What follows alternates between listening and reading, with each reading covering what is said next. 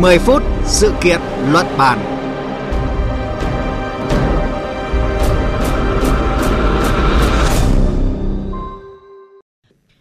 Thưa quý vị và các bạn, thiếu điện một câu chuyện không mới và là thực trạng mà nhiều quốc gia đang phải đối mặt. Tuy nhiên khi tình trạng này xảy ra ở nền kinh tế lớn như Trung Quốc thì những thiệt hại và nhiều câu chuyện kéo theo đó rất đáng quan tâm. Khủng hoảng điện ở Trung Quốc không những khiến nhiều nhà máy phải cắt giảm sản xuất mà còn làm chậm nền kinh tế của quốc gia tỷ dân và tạo áp lực cho chuỗi cung ứng toàn cầu. Nguyên nhân của chuyện thiếu điện tại Trung Quốc cũng có thể là bài học cho phần còn lại của thế giới trong việc cân bằng bài toán năng lượng. Đây là nội dung chúng tôi đề cập trong 10 phút sự kiện luận bàn hôm nay.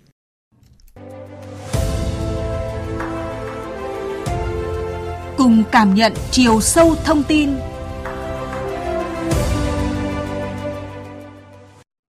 Gần đây, tình trạng mất điện đột ngột luân phiên ở các tỉnh Đông Bắc Trung Quốc như Hắc Long Giang, Cát Lâm, Liêu Ninh, Quảng Đông đã ảnh hưởng trực tiếp tới đời sống của người dân, cũng như các hoạt động sản xuất kinh doanh tại địa phương.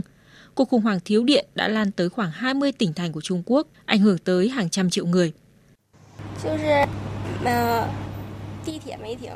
Tàu điện ngầm vẫn hoạt động, nhưng điện nước đều bị cắt. Không có điện, mọi người đua nhau mua nến để sử dụng.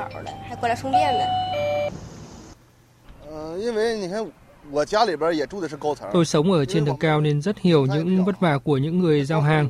Khi điện bị cắt, thang máy dừng hoạt động, nhiều người phải leo 10 tầng hoặc thậm chí hơn 20 tầng để giao hàng. Đáng lo ngại hơn, cuộc khủng hoảng thiếu điện còn đang có những ảnh hưởng rõ rệt tới hầu hết các lĩnh vực của nền kinh tế Trung Quốc, đặc biệt là ngành xây dựng và sản xuất, những ngành then chốt trong nỗ lực phục hồi nền kinh tế của nước này trong năm nay. Và để có những thông tin cụ thể hơn, chúng tôi kết nối với phóng viên Bích Thuận, cơ quan thường trú Đài Tiếng nói Việt Nam tại Trung Quốc. À, xin chào chị Bích Thuận ạ. À, vâng, xin chào chị Thanh Huyền, xin chào quý vị thính giả. À, vâng, đây không phải là lần đầu tiên Trung Quốc rơi vào tình cảnh thiếu điện trên diện rộng và đẩy nền kinh tế cũng như là chuỗi cung ứng vào rủi ro lớn. Nhưng mà năm nay thì tình hình có vẻ nghiêm trọng hơn. À, lý do là gì thưa chị? Đúng như chị nói, đây không phải là lần đầu tiên Trung Quốc phải hạn chế sử dụng điện. Từ năm 2000 trở lại đây, nước này đã ít nhất 3 lần xảy ra các cuộc khủng hoảng do thiếu điện, và lần gần đây nhất là năm 2011. Đợt thiếu điện lần này trên thực tế đã nhen nhóm từ cuối năm ngoái và chủ yếu tập trung ở một vài tỉnh thành khu vực miền Trung và miền Đông Trung Quốc. Sang đến năm nay, thiếu điện ngày càng lan rộng và trở nên trầm trọng ở một số trung tâm xuất khẩu và sản xuất chính ở nước này. Đến tháng 9, việc hạn chế sử dụng điện đã lan sang ít nhất 16 tỉnh thành, tức hơn một nửa đất nước Trung Quốc, trong đó có thủ đô Bắc Kinh và ảnh hưởng tới cả điện sinh hoạt của các hộ gia đình cũng như điện sử dụng tại các địa điểm công cộng. Nguyên nhân của đợt khủng hoảng lần này trước tiên là do nhu cầu tiêu thụ điện năng tăng đột biến ở Trung Quốc sau khi nước này kiểm soát được dịch bệnh và nhanh chóng khôi phục sản xuất. Trong khi đó, các nhà máy nhiệt điện của Trung Quốc không muốn tăng sản lượng vì giá than cao ngất ngưỡng. Chính phủ Trung Quốc kiểm soát giá điện nên các nhà máy điện không thể tăng giá bán điện theo giá than. Bên cạnh đó, Trung Quốc đang phấn đấu đạt lượng khí thải CO2 đạt đỉnh trước năm 2030 và hướng đến mục tiêu trung hòa carbon trước năm 2060. Mục tiêu cắt giảm khí thải carbon đã buộc chính quyền ở nhiều địa phương Trung Quốc phải áp dụng các biện pháp gấp rút như cắt điện trên diện rộng. Ngoài ra, tình trạng khan hiếm than cũng là một nguyên nhân khác khiến nguồn cung điện đang thiếu hụt trên khắp cả nước Trung Quốc. Vâng, trước tình trạng thiếu điện có thể kéo dài trong vài tháng tới thì các chuyên gia dự đoán nhiều doanh nghiệp nước ngoài à, phải tìm cách đầu tư vào các quốc gia khác để mà thay thế cho Trung Quốc đang thiếu điện. Thực tế này thì đang diễn ra như thế nào và sẽ có tác động ra sao tới nền kinh tế Trung Quốc ạ thưa chị?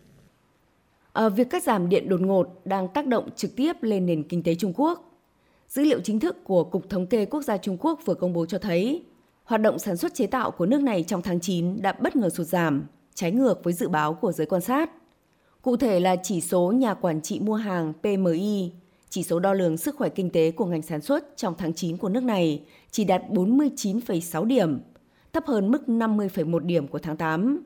Đây cũng là lần đầu tiên kể từ hồi tháng 2 năm ngoái, chỉ số PMI lĩnh vực sản xuất chế tạo của Trung Quốc giảm dưới ngưỡng 50 điểm, dấu hiệu cho thấy các hoạt động công nghiệp đã bị thu hẹp trong thời gian vừa qua. Cục Thống kê Quốc gia Trung Quốc cho biết, sự sụt giảm chỉ số PMI trong tháng vừa qua chủ yếu do tình trạng thiếu hụt năng lượng, mất điện diện rộng khiến hoạt động sản xuất bị gián đoạn.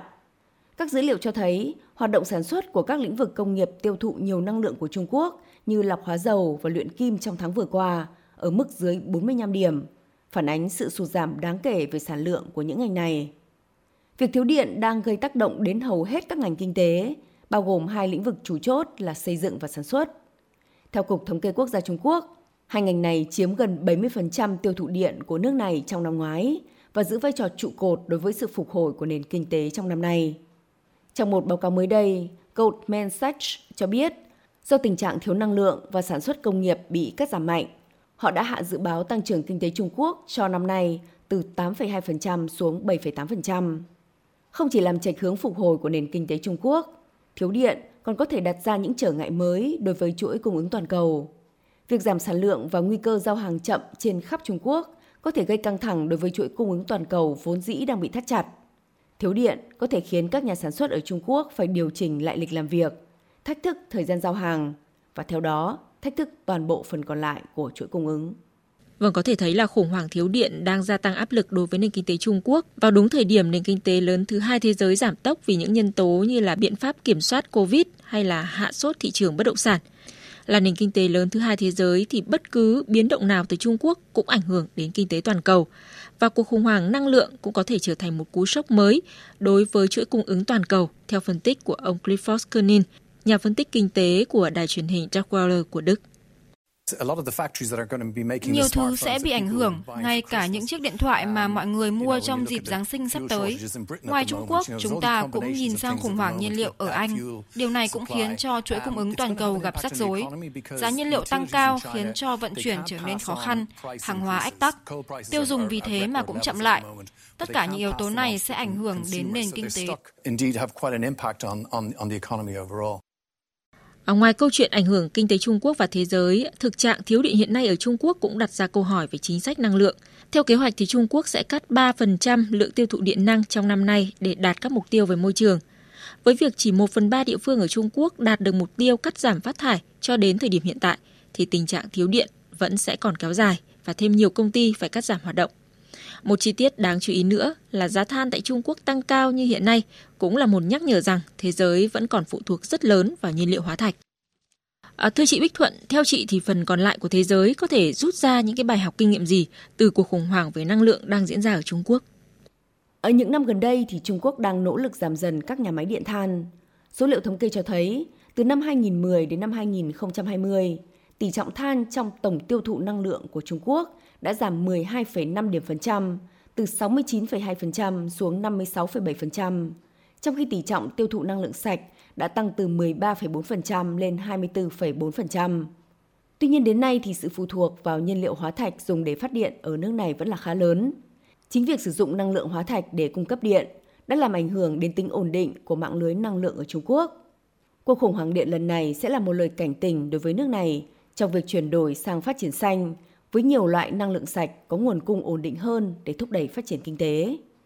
Bên cạnh đó, để thực hiện các mục tiêu dài hạn như phát triển năng lượng xanh và carbon thấp hay mục tiêu trung hòa carbon, cũng cần tính đến cách thức triển khai từng bước sao cho phù hợp. Việc điều tiết kịp thời các nguồn dự trữ năng lượng khác nhau cũng cần được xem xét để vừa có thể đảm bảo được nguồn điện, vừa thực hiện được mục tiêu bảo vệ môi trường, giúp các chính sách và mục tiêu đề ra có thể hạ cánh mềm, tránh gây xáo trộn và những cú sốc cho nền kinh tế. Vâng, xin cảm ơn phóng viên Bích Thuận với những thông tin vừa rồi.